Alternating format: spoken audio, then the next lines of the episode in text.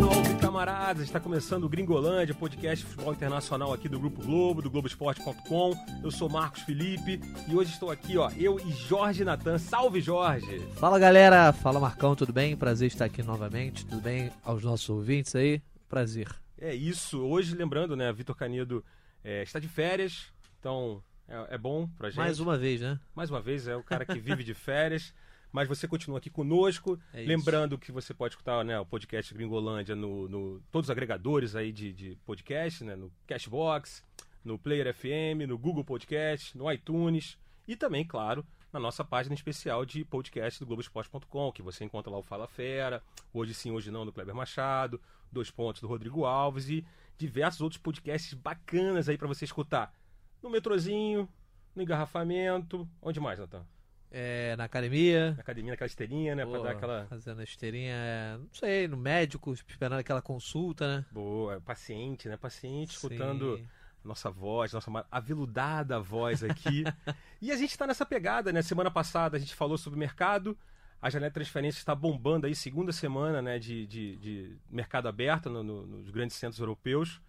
E semana passada a gente fez um, recorte em cima da ciranda de técnicos no futebol europeu. Né, muita, muitas mudanças de técnicos, principalmente na Itália. Sim. E essa semana gente- o nosso recorte aqui para a gente falar do mercado, entrar um pouco mais a fundo, analisar esse mercado de transferências, Natan, é essa janela agora, até agora, das 11 principais transferências. Por que 11? Porque é o Gringolândia 11 que você está escutando Olha aí, agora. que beleza. Então, em vez de ser aqui top 10, vai ser um top 11. E top 11 também para entrar um jogador brasileiro, que é o Rodrigo, né? Que é o décimo, décimo primeiro jogador mais caro da atual janela. E aí o Rodrigo, né, é um novinho, 18 anos, e essa está sendo a tendência dessa janela. Então, dos 11 jogadores, das 11 maiores negociações até agora, só dois jogadores têm mais de 23 anos, que é o Florent Mendy, né, que foi do Lyon para o Real Madrid e tem 24 anos, e o Hazard, que também foi para o Real Madrid, que tem 28. O resto da galera toda é tudo sub-23. 23 anos ou menos, incluindo aí o Rodrigo aí Santos, né? Uma negociação que já foi feita na temporada passada, mas que é, foi validada agora Sim. nessa janela de transferências. Então, assim, é até um negócio bacana, Natan, que eu até peguei aqui, fiz uma média das duas. Botando essa janela. Obviamente, essa janela não está fechada ainda. Né? A janela. Nem de, nem de longe. Nem de longe, só fecha lá pro final de agosto, alguns lugares ali primeiro de setembro, mas no final de Isso. agosto é, é o praxe para fechar as janelas nos principais é, centros europeus, assim, nos principais campeonatos europeus do, do, do, do- do velho continente. Então, na última janela de inverno, no começo do ano, a média de idade das 11 principais transferências já fechada foi de 25 anos. Sim. E a do verão do ano passado, que corresponde a esse verão agora, foi de 24 anos a média. E essa atual agora, lembrando mais uma vez, ainda não está fechada, é de 22 anos, ou seja, está diminuindo cada vez mais. É os, são os clubes procurando investir seus milhões de euros aí em jogadores mais jovens, não ainda tão prontos. Esse é o grande exemplo. A gente tem o João Félix, né, que foi Sim. do Benfica para o Atlético Madrid. E aí, Natan, eu te pergunto, essa vai ser a tendência até o final dessa janela? É, eu acho que é, assim, com uma variação, po- pode fechar acima de 22 anos aí, pode fechar com 23 e tal. Mas acho que é uma tendência do mercado para os próximos anos aí, não vejo como isso se modificar. É... Primeiro porque você, quando fala de transferência, você não fala só do valor esportivo dos jogadores, né? São ativos é, econômicos também os clubes cada vez mais são empresas, né? Tem até ação na bolsa, etc. E quando você compra um jogador, você não está comprando esse jogador apenas. Ele pode me aportar isso, isso e isso no meu time. É também, ele pode me aportar isso e ele pode vir a ser um ativo econômico lá na frente para eu conseguir outros jogadores multiplicando e fazendo uma, uma progressão quase Aham. que geométrica. Um investimento mesmo, né? Exatamente, entendeu? É como se você comprasse um apartamento esperando que ele valorizasse, etc. Você pode até morar lá, né? Você vai usufruir, mas ele também tem um, um, um outro viés que é o viés econômico. Eu acho que os clubes agora não podem mais abrir mão disso, né? apesar da, de óbvio que você tem que fazer contratações pensando na sua equipe, pensando no, no âmbito esportivo. Mas o, o, o que dita valor de mercado hoje, você pode pesquisar, pode conversar com qualquer especialista de mercado financeiro envolvendo futebol. O, o, o principal fator que dita valor econômico, aliado, obviamente, à Uhum. técnica, é a idade, a idade do jogador. Tanto que o Neymar já está começando a decrescer o seu valor econômico, é o valor de mercado, né, que a gente fala. É, Messi, Cristiano Ronaldo, por exemplo, não aparecem mais entre os maiores valores de mercado, apesar de serem os dois melhores jogadores do mundo, a gente sabe. Então acho que essa tendência não, não tem como voltar atrás. Eu acho que com a variação que eu digo, para um ano, um, é, pode ser um ano à frente, um ano depois, tipo, ano que vem pode ser 21 anos, pode Uhum. ser 23. É, vem diminuindo, né? Mas eu acho que vai ser nessa faixa aí dos 20 anos, que são jogadores que não são ainda menores de idade, né? não são mais menores de idade, que a FIFA proíbe, mas ao mesmo tempo também não são jogadores longe da, da, da maioridade ali dos 18 anos. Eu acho que o João Félix é símbolo total disso. É, o João Félix até agora, né? A gente está até se baseando, só para dizer, a gente está se baseando pelos números do Transfer Market, né? Que é um site especializado, Salva muitas vidas. salva muitas vidas, né, nossas principalmente, as nossas aqui no futebol internacional do Grupo Globo. Sim, ele é, só pra galera entender, o Transfer Market é um site alemão, né? E ele é usado como base, assim, para todas as, as nossas publicações aqui no, no site, porque no Globoesporte.com, no Grupo Globo, porque ele tem uma metodologia própria e a gente usa sempre dentro do mesmo critério, já que a gente não é ninguém. Marcos Felipe, ninguém pode usar o critério Marcos Felipe ou o critério Jorge Natan, né? A gente usa o Transfer Market. Exatamente. E aí, só pra gente listar aqui, ó, dos jogadores mais jovens, a gente abre, obviamente, né, agora o João Félix, né, jogador de 19 anos, que foi do Benfica para o Atlético Madrid por 126 milhões de euros. Tudo bem que o Atlético Madrid vai pagar isso aí tudo parcelado, né? Ah, mas Não dá não pra deixa pagar, de ser o dinheiro. Pegou, meteu aquele crediáriozinho ali, né? Todo, dia, todo mês vai ter aquela boleta ali pro pessoal do Atlético Madrid baca- pa- pagar. Mas, enfim, é um investimento, né? 6 milhões aí de euros desses 126 são para acertos é, contábeis com o Benfica, né? Tem toda uma história. Aí, em segundo lugar, aparece um jogador acima de 23 anos, que é o Hazard, né? Que foi comprado pelo Real Madrid por 100 milhões de euros. Aí na sequência tem o Lucas Hernandes, que foi do Atlético Madrid para o Bayern de Munique. Depois o Frank de Jong, outro jogador também, ve- 20, 22 anos. O Lucas Hernandes tem 23 anos. Aí você tem o Rodri, que foi para o Manchester City também, com 23 anos. O Luka Jovic, outro jogador comprado pelo Real Madrid, né? O Real Madrid, a gente já falou, né? Teve um Gringolândia há duas edições que a gente falou sobre esse mercado do Real Madrid. E o Real Madrid contratou. Desses 11 aqui, ó, é o Hazard com 28. O, o, o, o, Jovic, né? O atacante é, que era do, do Eintracht Frankfurt, com 21 anos. Tem o Militão, que foi apresentado hoje. Daqui a pouco a gente conta a história engraçada dessa apresentação do Militão. Né? E, obviamente, o Rodrigo, né? também com, deze- com 18 anos. Oficializada agora a negociação com o Rodrigo, aí Santos, Pacotão. pacotão. E o Mendy, esse aí, um aninho mais velho do que, essa, do que esse recorte que a gente fez aqui no Gringolândia, desses jogadores sub-23. E pode vir mais, né? E pode vir mais, talvez não tão novinhos assim. Não, não, mas. Aí é o Pogba, que tá na mira do Real. É um galáctico, né? É, um- é, é aquela. Se vier, vai vir algum galáctico. Dizem até, hoje já falaram, voltaram a falar de Neymar, né? Que o Real Madrid tá esperando a sobra ali, aquela bola que sobrar, ele empurra pra dentro. Aí eu acho que é mais aquela É, coisa da imprensa espanhola lá, né? Dando aquela levantada. Tentar né? vender o jornalzinho, né? Tem aquela disputa ali, Madrid, né? O AS o Marca contra os jornais lá de, da Catalunha, o esporte, o mundo deportivo. Que, pô, vamos, con- convenhamos aqui, vamos, um parênteses aqui, né? Aonde Sim. o Neymar encaixar nesse time do Real Não, não Madrid tem com o Hazard, com os jovens ali pedindo passagem, o Jovic chegou, o Vinícius já estava muito bem lá, o, O Rodrigo, Rodrigo. chegando, o Jovic também chegando, o Benzema que fez agora, inclusive ontem, né, dia 9 de julho, é, fez 10 anos de Real Madrid e fez uma temporada, a última temporada, talvez a melhor temporada dele, assim, né, solo, né, sem Cristiano Ronaldo, né, Uhum. sendo o protagonista. Então acho que é difícil essa história do Neymar no... no... É, depois a gente fala mais de Neymar, Depois então. gente- é, daqui a pouco a gente vai falar um pouquinho mais de Neymar. e aí te pergunto, Natan, dessa turma jovem aqui, ó, Rodri, Rodri De Jong no Barcelona, Jovic no Real, o, ah, um cara também muito bacana que foi contratado foi o Ndombele, né, que foi pro Tottenham, né? Finalmente o Tottenham contratou alguém, Sim. né? Depois de foi mais de 500 dias assim fora da janela, muito por conta da, da construção, estádio, é. exatamente, da construção do, do reconstrução, né, do, do. White Hart Lane, que mudou de nome, agora é Arena Tottenham. É, Tottenham Stadium, é, né? a gente chama de Tottenham Ainda Stadium. ainda estão buscando ainda os name rights, isso. Exatamente. E o Ndombele, né, que é um jogador de 20, 22 anos do Lyon, também está nessa lista aí do top 11 das transferências mais caras até agora. Qual desses nomes assim que você acha que, pô, ó, já chega, é novinho e tal, pá, mas já vai valer essa grana investida, independentemente do que você disse antes da questão do investimento para o futuro. Sim. Que vai valer tecnicamente já em campo nessa temporada. Eu acho também a ponto o João Félix. Porque assim, eu, eu tava cobrindo a Copa América aí, eu fiquei um pouco fora aí da redação e não tava acompanhando exatamente as especulações. E aí, logo num dia que eu tava na redação, aí na semana passada, né? Acho que foi semana passada, eu vi que o João Félix tinha fechado com o Atlético de Madrid, eu fiquei um tanto quanto assustado, assim, porque eu imaginava que o João Félix, pelo potencial que vem mostrando e, e por tudo, ele iria jogar no Real Madrid, num Bayern, num, num Barcelona, assim, um time que a gente chamaria dos top gigantes europeus. O, time que já ganhou Champions, É. né? Coisa do Atlético Madrid a gente gosta muito e tal. Sim, mas não mas ganhou. nunca ganhou uma Champions. É, é um grande clube, tá entre os gigantes Uhum. da, da Espanha, tá entre os, sei lá, os 10 maiores clubes da Europa, os mais Uhum. relevantes hoje, mas não é aquele, tipo assim, ninguém, é, quando tem 5 anos, 6 anos de idade, se so- sonha jogar no Atlético de Madrid, né? Se fala, se Aquilo mete- que o Militão falou, já, eu sempre sonhei jogar no Real, todo mundo fala, sempre sonhei jogar no Barcelona. Ninguém sonha jogar no Atlético. É, convenhamos, né? Né? Salvo uma exceção ou outra, talvez, Sim. ter uma relação com o pai. Ah, meu pai era o Luiz É. Pereira. Aí, beleza. Meu É pai era isso. o. Meu pai é o Simeone. Então, tudo bem, mas no geral, né? É isso. Então me surpreendeu.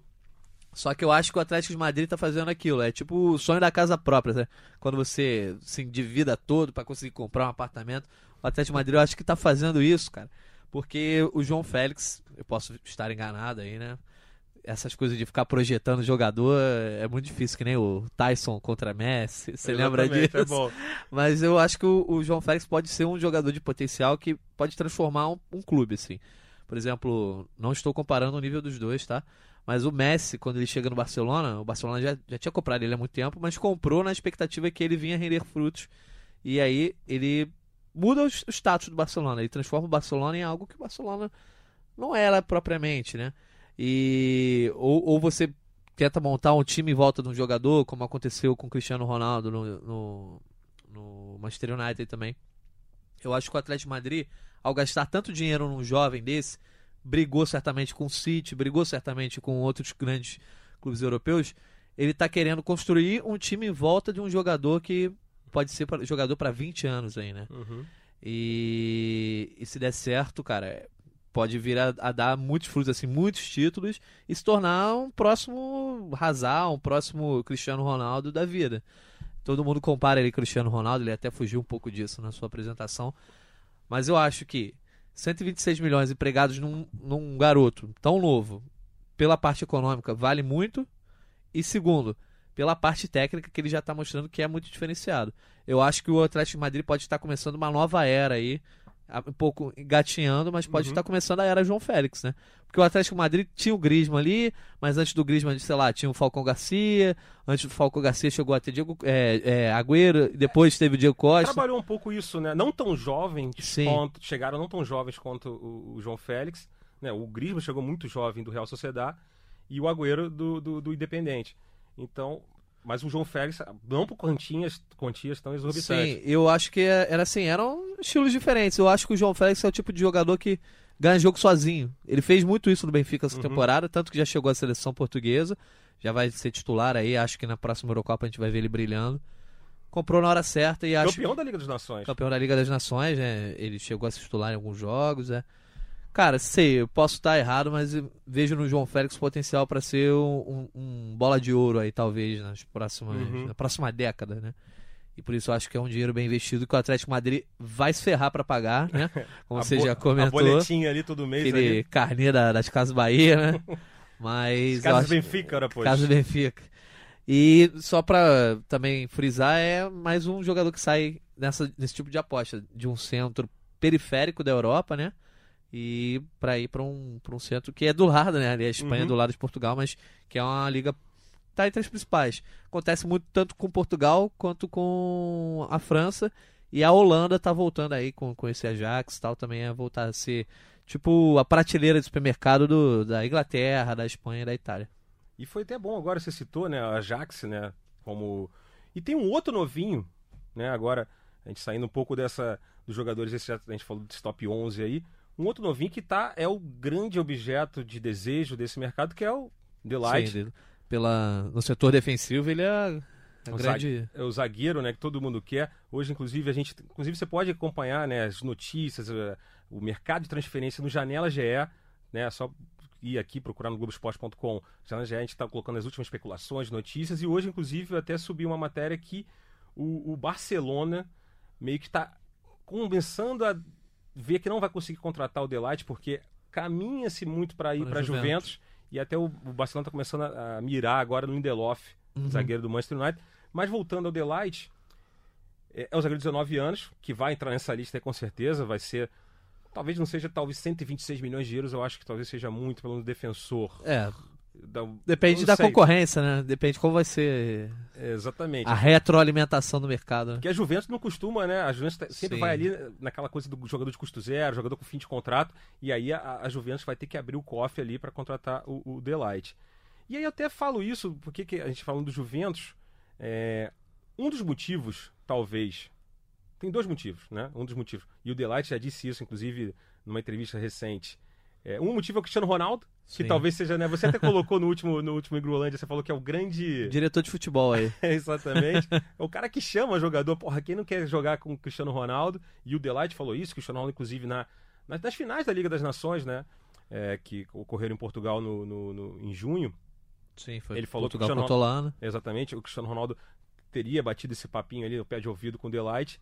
Mas outro motivo também interessante para isso é que a Itália agora conta com uma nova lei fiscal, né? Que é chamado Decreto de Crescimento, que diminui assim os impostos para estrangeiros, né? Estrangeiros que forem trabalhar no país. E isso pode ajudar muito os clubes a contratar, porque o valor você busca lá, custa zero, você negocia com o clube. Mas sempre tem a segunda parte do problema de contratar o jogador, que é acertar os salários com o cara. E os salários na Europa são salários né, bem altos, você. E tem toda uma questão, né, igual no Brasil, aqui você acerta o salário e depois se você não pagar, tá tudo ok. Não, lá não. Se você não pagar, Não, irmão, é, você perde ponta, é rebaixado e tudo mais. E, e assim, o jogador negocia o salário pelo valor líquido, né? Exatamente. Não é pelo bruto. Então, isso aí complica. E aí, até nessa, na semana passada, o Javier Tebas, que é presidente da, da, da, La Liga. da La Liga, né, da Liga da Federação da, da Liga de Futebol Espanhola, ele deu uma, uma chorada reclamando que isso pode, inclusive, é, é, tirar, né, o deixar a Itália muito à frente dos outros países europeus, principalmente a Espanha, em relação a essa coisa de contratação de jogadores. Pode haver um novo boom para o futebol italiano. E aí eu te pergunto, Natan, o segredo é, de repente agora, esse mercado vai, você acredita que vai ser para a Itália? Que é, Olha, tal- é talvez possa vir a acontecer. Não sei se logo nessa temporada, né? Acho que essa temporada ainda não, mas talvez na próxima, sim, a gente. Porque a Espanha é totalmente o contrário, né? A Espanha tem os dois times talvez mais atrativos do mundo, né? Jogar pelas duas camisas mais conhecidas no planeta.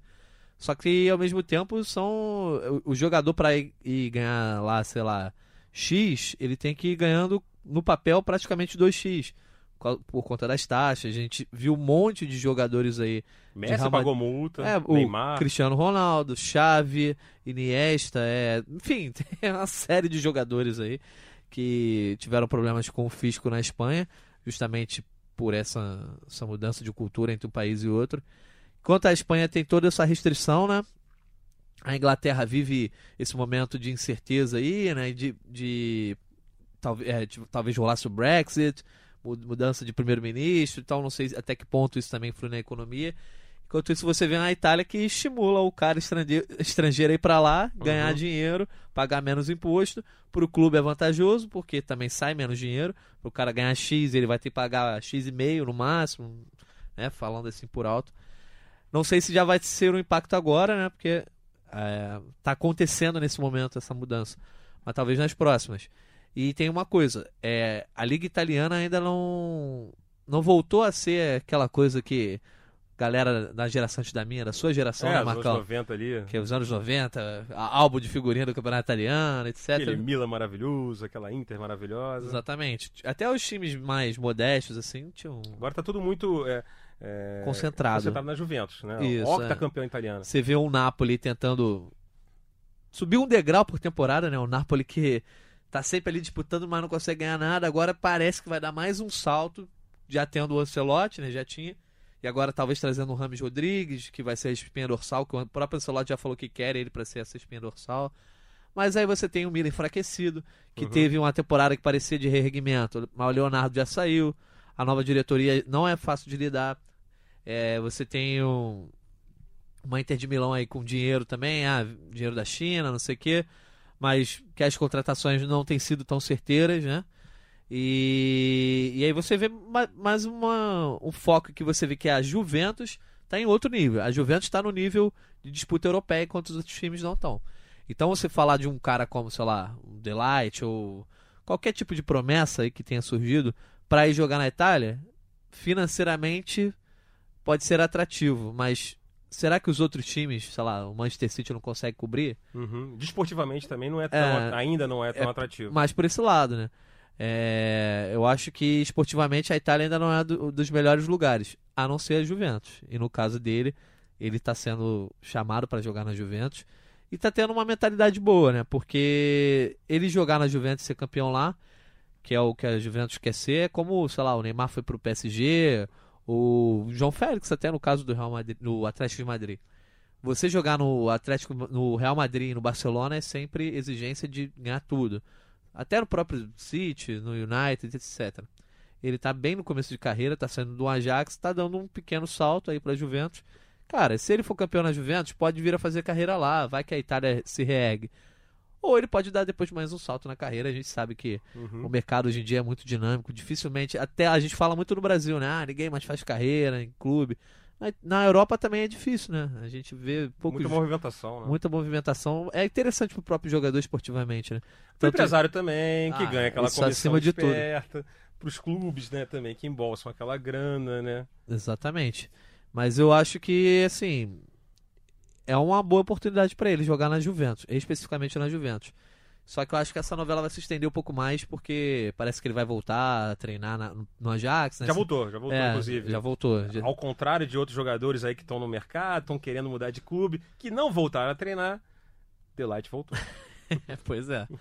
É, mas acho que é, é, é, normal, assim. Nenhum tipo de negociação com pressa é muito bom. Inclusive, eu achei fantástico uma declaração do Nico Kovac, do, do técnico do, do Bayern de Munique, né? falando sobre o efeito dominó do mercado. E é exatamente isso. O mercado já aconteceu as negociações que tinham que acontecer aí recentemente, né? O Hazard, todo mundo sabia, ah, etc, não sei o quê. Mas o mercado ainda não deu aquele boom que é, uhum. é sai o primeiro grande astro assim, e aí vem alguém para substituir esse cara, e você desloca, e é o tal do efeito dominó que ele falou, né? Isso até é até interessante falar isso, ele fala isso porque talvez não tenha acontecido, porque até o gancho para o nosso próximo assunto aqui o Chelsea. Sim. O Chelsea perdeu o Hazard, seu grande astro, né? Nossa Senhora, jogadoraço. É a maior, maior contratação, assim, mais relevante até agora, né? Exatamente, foi pro Real Madrid. Só que por que, que não houve o efeito dominó até agora? Era pro Chelsea supostamente ir no mercado buscar alguém. Só tá travado. O Chelsea não pode contratar, né? Pela punição, pode do fair play financeiro, e não pode fazer nenhuma contratação, nenhuma negociação nas duas próximas janelas. Nessa agora, de, do verão europeu, e a próxima no, no, início do ano que vem, de 2020, do, a janela de inverno europeu.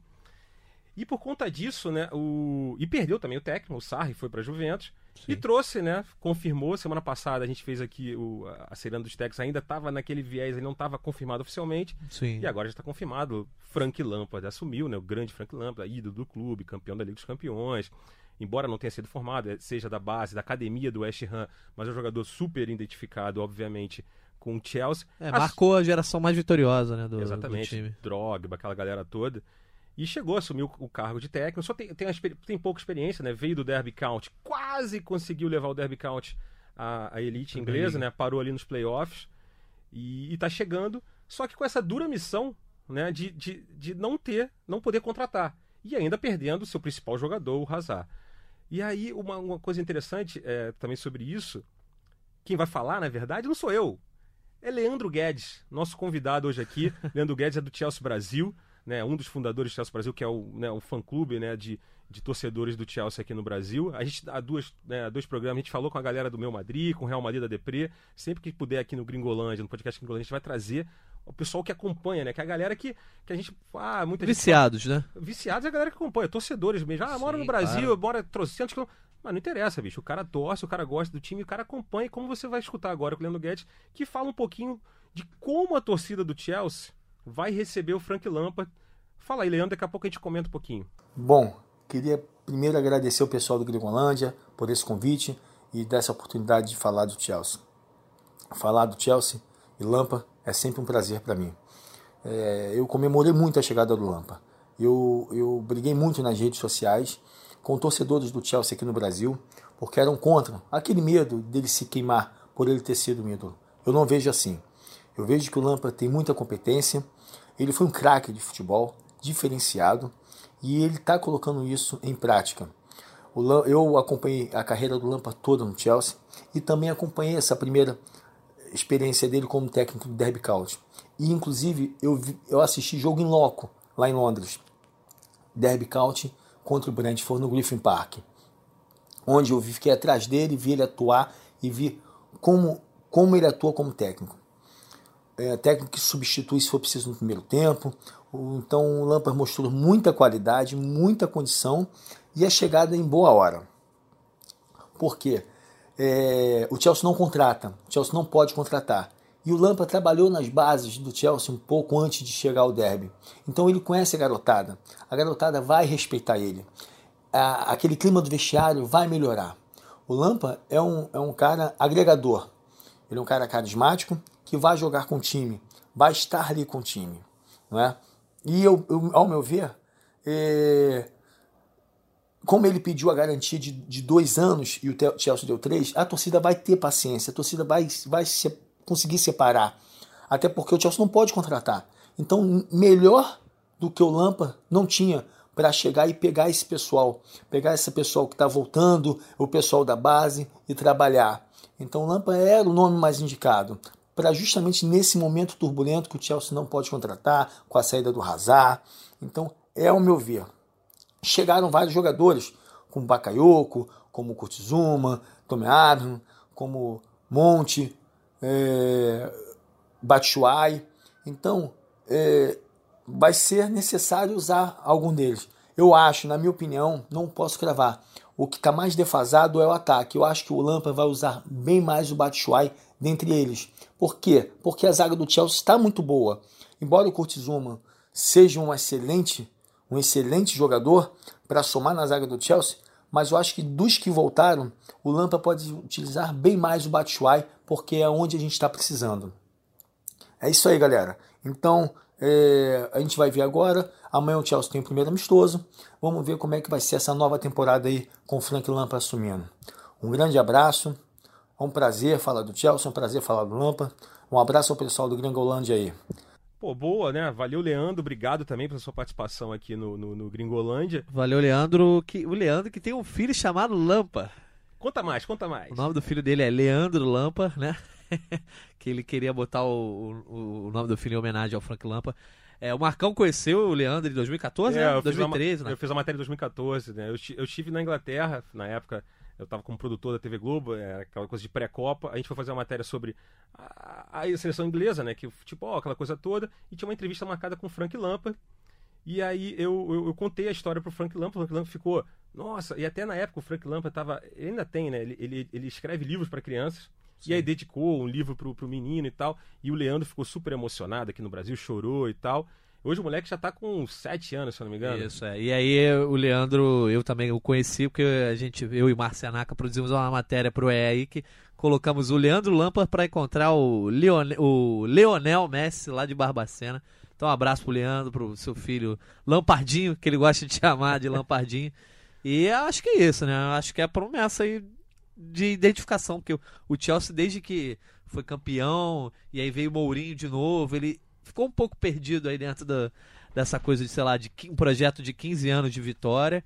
É, talvez o que te, esteja faltando justamente para apaziguar tudo lá, tanto entre a diretoria e o elenco, e dentro do próprio elenco seja um cara que seja unanimidade, né? Que é o caso dele. Né? É, e tem essa coisa que o, que o, que o Leandro falou, que ele sabe, né? Ele já trabalhou na base do, do, do Chelsea, conhece. E ele, sem poder contratar, amigão, ele vai ter que usar essa galera toda. Sim. E assim, até separei aqui alguns nomes, né? Alguns o, o Leandro citou. Por exemplo, você tem o zagueiro, o Tomori, que jogou com ele no Derby County, 21 anos, foi muito bem na temporada, jogou 43 dos 46 jogos do Derby County, ou seja, é um, cara que provavelmente vai ser aproveitado. Você também tem o Abram, que esse talvez eu acho que seja o principal nome. Né? Foi o principal jogador do Aston Villa que conseguiu voltar à elite depois de um bom tempo na, na segunda Foi o cara, né? O John Terry, de auxiliar. Não, o John Terry, auxiliar, ex-Lampa. Ex, ex, ex-Chelsea, companheiro do Lampa lá nos bons tempos do Chelsea, né? Jogador de 21 anos também, né? Fez, ó, 26 gols em 37 jogos na temporada. Ou seja, é um cara que tudo bem, a segunda na inglesa, mas a segunda inglesa é hard, meu irmão. Lá Sim, é não, é. Assim, o cara, o cara ganha cancha jogando a segunda E, obviamente, pro Chelsea, como não pode contratar, você tem que abrir esse- esses jogadores. E tem o Batshuayi, né? Que é o, o- até o Leandro cita, né?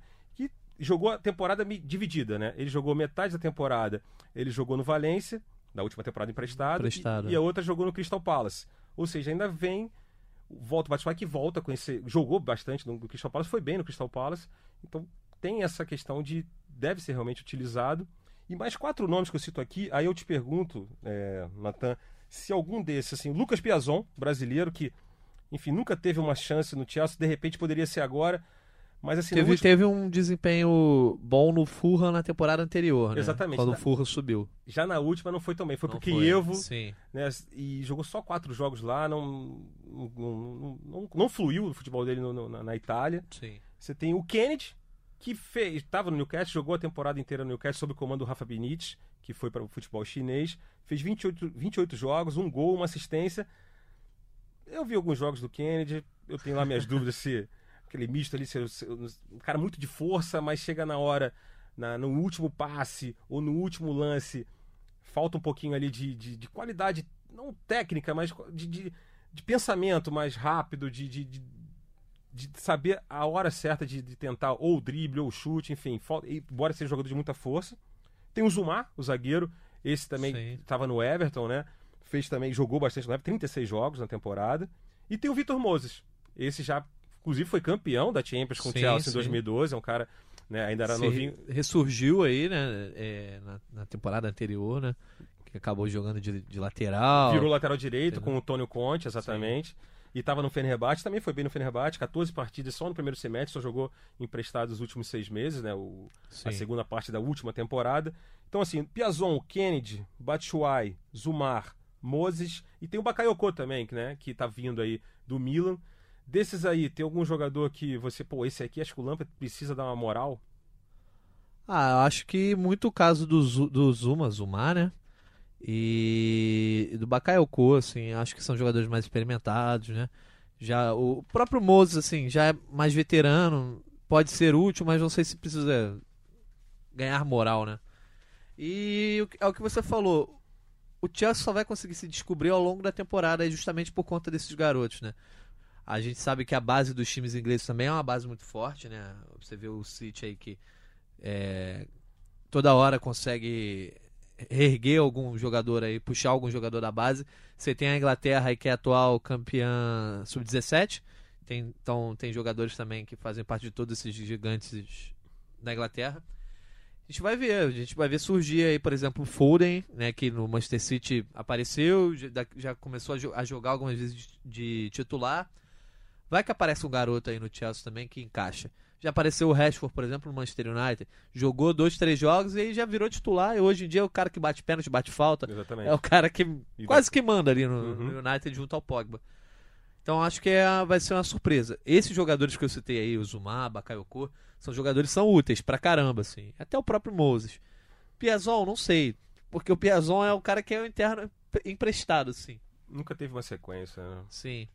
E aí você você vai vai ser muito do treinador ali, que ele chegar, o que, que ele vai encontrar agora que os times estão se reapresentando, agora que vão iniciar a pré-temporada, torneios amistosos. Eu acho que daqui a umas duas, três semanas a gente vai começar a ter uma ideia é, com esse tipo de, de situação que está virando rotina. Né? O Atlético de Madrid já passou por isso também. Eu acho que cada vez mais a gente vai ver pelo menos um grande clube sofrendo esse tipo de punição. E o City está na mira, né? Já recorreu ao Tais, a UEFA está nessa disputa com eles. Quem sabe daqui a uma temporada, duas temporadas, o City também não caia nessa. É verdade. E lembrando, né, você está escutando aqui, ó, podcast Gringolândia, tá falando aqui o Jorge Natan, eu sou o Marcos Felipe, podcast Futebol Internacional do Grupo Globo, do Globoesporte.com. Você pode escutar a gente no Castbox, no Google Podcast, no iTunes, no Player FM, e também na página especial aqui de podcast do Globoesporte.com. E hoje o nosso tema aqui está sendo, ao longo dessas semanas, analisar o mercado. No mercado de transferência, a janela está aberta. A gente falou aqui sobre as transferências, as principais transferências é, até agora. Analisando o Chelsea aí, coitado, o Chelsea é o cara que não tá no mercado, mas não pode comprar ninguém, é o coitado, porque tá proibido de. de...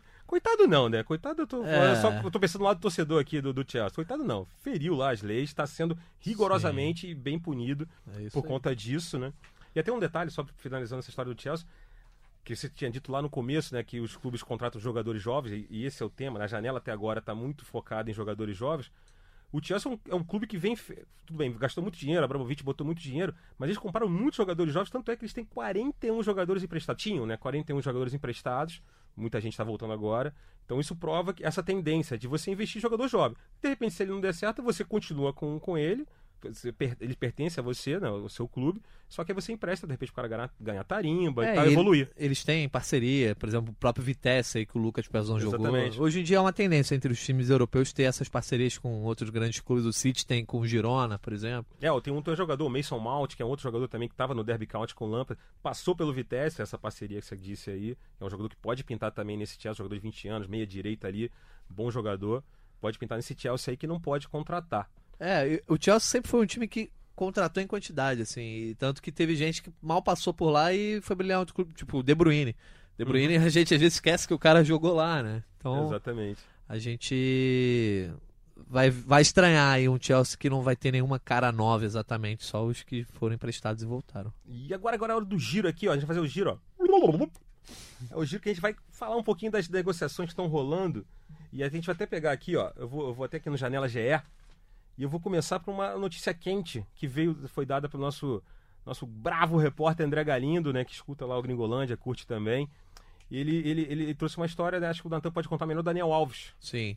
É, o André Galindo apurou aí que o Daniel Alves viajou, né, é, para Europa nessa quarta-feira, junto ao seu empresário para ouvir propostas de dois clubes. Parece que já tem duas propostas de clubes e que os clubes são gigantes europeus, assim, são gigantes não, mas são clubes do primeiro escalão da Europa, né? E o Daniel Alves parece que tem duas exigências com relação ao seu futuro, né? Ele quer primeiro uma exigência de um desafio, jogar em uma grande liga. Então acho difícil que ele, por exemplo, vá jogar na França, já que ele não ficou no PSG.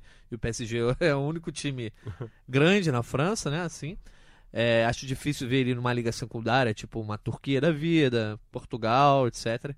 Então, podemos ver ele na Inglaterra, não sei. É, Espanha, Itália, acho que a gente fica restrito mais a essas três, né? É, eu acho que cabe. Inclusive tem uma galera já, o pessoal até do Manchester City Brasil, outra galera também do fã-clube do City. Embora o, o, um dos, do, do, dos cabeças lá do Manchester City Brasil more na Inglaterra, mas a galera tem comentado bastante o seguinte. É o Evans, né? Eu, tava, eu falei um dos cabeças, não falei o nome do cabeça, né? O Evans, né? Evans, gente boa pra caramba. Enfim, ele mora lá em Manchester, mas assim, a galera já tá comentando lá que seria o Manchester City. É, então. Esse possível destino. E tem, né, essa relação com o Guardiola muito forte, né? Sim, sim. É, já vou entrar nessa questão do Manchester City, só complementando a segunda exigência dele, que é a exigência por uma estabilidade. Ele quer, no mínimo, contrato de dois anos. Ah, isso aí, todo jogador, quando chega a uma certa idade, né? Também... Já quer essa estabilidade, só que a estabilidade dele, o, a apuração do André Galindo é que ele quer essa estabilidade para poder estar apto a disputar a Copa do Mundo 2022. Ele deixou claro aí, o cara que saiu da Copa América como capitão da seleção brasileira, melhor jogador da Copa América, aos 36 anos, né? É, ele quer uma estabilidade porque ele quer jogar a Copa do Mundo de 2022. Apesar de quando ele se machucou na, na Copa passada, no ano passado, a gente achou que ele não jogaria mais nenhuma Copa, ele quer jogar em 2022 e por isso quer dois anos de contrato. Dois anos ele iria até 2021. Mas aí você já sabe, né? Sempre pode surgir um ano para ele jogar no Brasil, não sei. Uhum. Ele quer dois anos de contrato, que é um grande desafio. E aí o City é o que tem sido mais especulado. É, de fato, houve contatos com o City antes da Copa América e em uma entrevista durante a Copa América, logo depois da final, o próprio André Galino perguntou a ele se a boa relação com Guardiola poderia levá-lo ao City e ele brincou dizendo que quer desafios, inclusive pode ser o desafio de falar inglês, né? Então, não me estranharia vê-lo no Manchester City aí, é um jogador que ainda tem muita intensidade, então, para mim é o maior lateral direito da história da seleção. Para mim tá acima já do Cafu. Ó, isso é polêmica. Isso é, aí cabe É, no... isso cabe um outro Gringolândia. é, apesar de não ter ganho nenhuma Copa, enfim. Mas eu acho que é um cara que hoje é dos mais relevantes da seleção brasileira, aí junto ao Neymar e ao Alisson. É... Então, pra mim ele cabe no Manchester City sim, cara. Cabe de boa. Eu também, eu também acho que, inclusive, até para trabalhar um pouco. Ele, ele citou, ele foi no, no, no Bem Amigos, né, na última segunda-feira, citou uma história muito bacana de, de relação dele com, com Guardiola, e em relação ao Messi, que ele descumpriu. O maneiro dessa história aí é que ele disse que o Messi ficar dois minutos sem tocar na bola, ele se desconecta do jogo. Isso foi bem polêmico. É, né? polêmico não, mas porque na Argentina isso acontece e de fato o Messi se desconecta do jogo. Isso é verdade. Falta ali um Daniel Alves na Argentina. Né? Exatamente. Vamos combinar. Né? Isso não é de hoje, né? Sempre falta ali um, a parte defensiva da Argentina. Mas esse é outro papo sobre a Argentina. E até você citou, né, que jogadores de seleção brasileira que foram bem na Copa América, citou o Alisson, citou o Daniel Alves, né? Citou o. o... Não eu falei o Neymar que ele é relevante para a seleção, né? É, então. Aí a gente entra agora, né, no Neymar. A grande novela. Neymar. E até eu vou até citar aqui, ó, Luiz Gama, né, nosso bravo estagiário aqui. Ele, ele subiu uma matéria ontem no Globoesporte.com muito bacana, que relembrando que, assim, né, a gente tem o caso do Neymar e agora que tá, tá forçando uma barra para deixar o Paris Saint-Germain. Não dá para entender por que isso. Enfim, mas tudo bem, a gente vai falar um pouco mais sobre isso. O Griezmann também né, não disse que não ia treinar, né, não se re- reapresentou ao Atlético Madrid, porque também está em negociação com com, com, com o Barcelona, essa, essa ida dele para o Barcelona.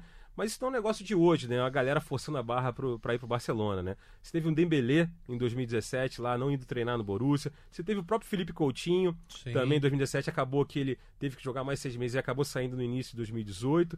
E lá atrás, em 2011, você teve o Fábregas, que é cria da base Barcelona, mas estava no Arsenal, se profissionalizou no Arsenal e também forçou uma barra para ir para o Barcelona.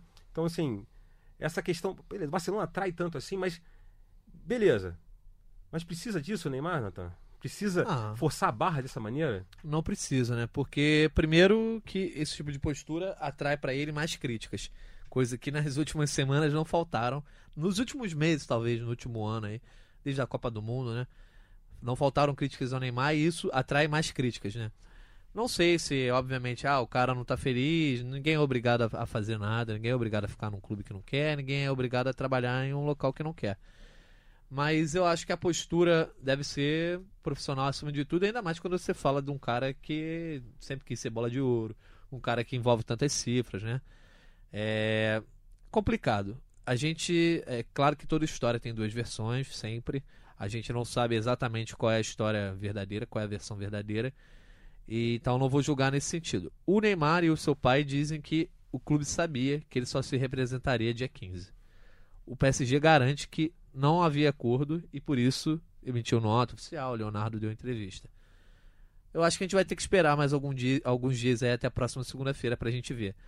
Segunda-feira, se chegar segunda e o Neymar se reapresentar, aí vai certamente rolar alguma conversa, uma- vai falar que houve uma falha de comunicação. Agora, se chegar segunda-feira e ele não se reapresentar, a gente vai ter certeza que não passou de uma cortina de fumaça, essa questão, ah, tem compromisso no Brasil, etc, etc. Vamos ver. Eu acho que a novela vai se estender muito mais do que isso e acho que ele não precisa desse tipo de postura. Tanto que quando ele saiu do Barcelona, ele chegou a viajar com o Barcelona para os Estados Unidos, jogou é, alguns jogos na, na pré-temporada e viveu, foi profissional até o último momento. Saiu não exatamente pela porta da frente do Barcelona, por conta de disputa judicial por, por uma premiação que ele acabava, acab- acabou de receber, né? Acabaram de receber meses antes. Não saiu exatamente pela porta da frente, mas ele foi profissional até o último segundo dentro do, do limite possível. O, coisa que a princípio não está acontecendo agora. né? Parece que a imprensa francesa já disse que ele não quer se representar, que ele já avisou que não vai voltar. Não é bem assim, né? Não, não, É, não, não, não é assim que a banda toca. Ainda mais, volto a dizer, para um cara que está entre os, os principais jogadores do mundo. E o que, o, que, o, que, o que impressiona é que, assim, quando ele foi para Paris Saint-Germain, ele escolheu o Paris Saint-Germain. Exatamente. Ele- Tinha certeza, né? Ele, inclusive, disse que ele brigou com o pai, que o pai queria que ele ficasse no Barcelona e ele brigou para ir. Exatamente. E obviamente, o Paris Saint-Germain ofereceu todo um projeto, e isso é bem claro, notório, pensando também a família que controla o Paris Saint-Germain é a família que vai organizar a Copa do Mundo no Catar. Então ele foi contratado também para ser uma espécie de garoto propaganda, para ser um embaixador Sim. da Copa. Então acho que é um negócio muito além do campo que ele está colocando as razões dele, eu não sei. Cada um, né, sabe da sua cabeça e tudo mais. Só que eu acho muito ruim para um jogador pelo potencial que ele teria. E a gente só fala, a gente não fala mais do Neymar. Não, não fala. A gente. Bola, campo e é, bola. A gente. Fala de futebol, inclusive, né? Sim. Tava jogando tava futebol, jogando. futebol ele foi. Mas É, a gente não vê um- um- uma manchete positiva com relação ao Neymar há muito tempo, né? Não, necessariamente nem positiva, mas uma manchete exatamente futebolística, né? Porque quando ele teria a chance de disputar os dois jogos da Champions aí, é, as fases finais, ele, ele se machucou. E aí logo depois que ele se machucou, ele foi suspenso por xingar o juiz do, do jogo contra o Manchester United. E aí terminou a temporada de uma forma certa melancólica, assim, com o PSG sendo campeão francês, mas beleza, cara ainda perdeu o título da, da Copa, Copa da, da França, França, quando ele deu um soco no torcedor. Encerrou a temporada. E aí ele deu um soco no torcedor, ah, beleza, ah, mas o Neymar vai perder a faixa de capitão do, da seleção. Aí ele vem pro Brasil e aí estoura um caso de, de uma acusação grave. E aí ele age pior ainda na hora de se justificar, dele de se defender. E aí virou a bola de neve, se machucou, etc, etc, etc. Agora entra essa novela, então você vê aí. Antes, seis meses antes né, desse caso todo aí de, da lesão dele, já tinha sido criticado pela postura na Copa do Mundo, de Kaikai, etc. Então você de um ano aí você passou falando de futebol com o Neymar do que? Três meses, no máximo. Olhe lá, né?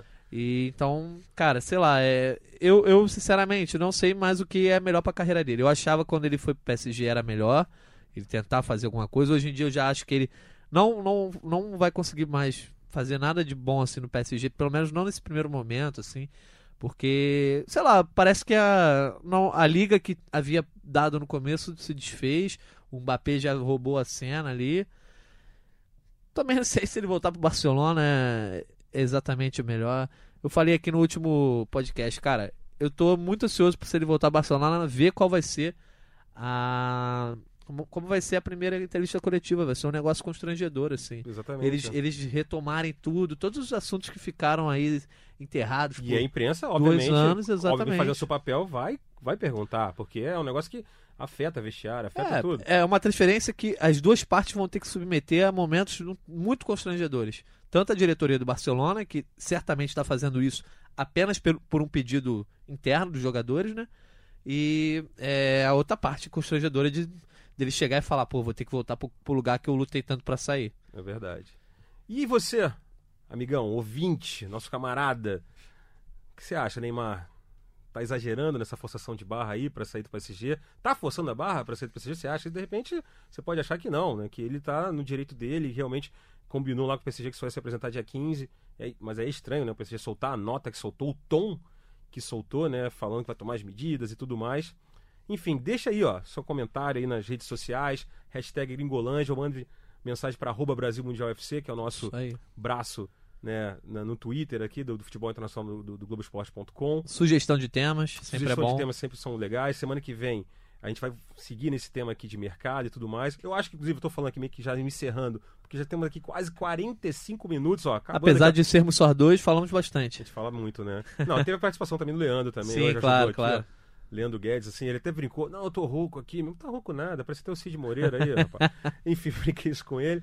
Eu acho que é isso, tem alguma coisa a mais aí para acrescentar? Então, para meu destaque final, eu gosto dessa coisa de destaque final, né? Destaque final de Jorge Natan. Então, nós temos aí dos 20 maiores valores de mercado, segundo o glorioso Transfer Market, nós podemos, já tivemos uma negociação desses 20 maiores valores de mercado, que é o Hazard, uhum. né, indo para o Real Madrid. A gente está aí na expectativa de haver mais duas negociações, que é com o Neymar e o Griezmann, justamente para o Barcelona, né? Isso. E a gente ainda pode ter, no tal do efeito dominó que a gente falou do mercado, outras duas negociações. Dembélé e Pogba. O Pogba aí que muito se fala que vai sair do, do Manchester United, talvez para o Real Madrid, etc. E aí o Dembélé, que se o Neymar de fato for para o Barcelona, vai ficar sem espaço e aí pode procurar algum gigante europeu. Inclusive o Bayern já falou que o Neymar indo para o Barcelona, eles querem o Dembélé. Então, o segundo maior valor de mercado, Neymar, só perde para o Mbappé. O quinto maior, Hazard, já se transferiu. Aí a gente tem o oitavo valor de mercado, Griezmann. Décimo segundo, Dembélé. Décimo sexto, Pogba.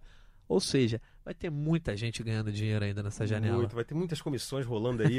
Até falando aí, lembrando, comissões, né, empresários, a gente, o Pogba, ao contrário do Neymar, é um cara que já, já deixou bem claro que não, não queria, quer sair do Manchester United. O, o Mino Raiola, né, o super agente italiano, também disse assim a jornais ingleses também que a ideia é sair de lá, só que o Pogba se apresentou se Sim. apresentou, viajou para a pré-temporada do Manchester United, uma, uma postura que, sei lá, a gente queria do Neymar, obviamente. Vamos confiar. E do próprio Griezmann também, né? Do próprio Griezmann também, não dá para entender, né? Enfim, a gente fica um pouco chateado com, esses, com essas duplas de craques aí, com esses dois craques, né, o Neymar e o Grisma forçando a barra aí. Mas estamos aqui para analisar. Acho que é isso então, Natan. Lembrando que você, é, semana que vem, está de volta aí, nos melhores agregadores de podcast da internet brasileira. Acho que é isso. Eu sou Marcos Felipe. Eu sou Jorge Natan. E a gente está ficando por aqui. Gringolândia, aquele abraço. Valeu. Até mais.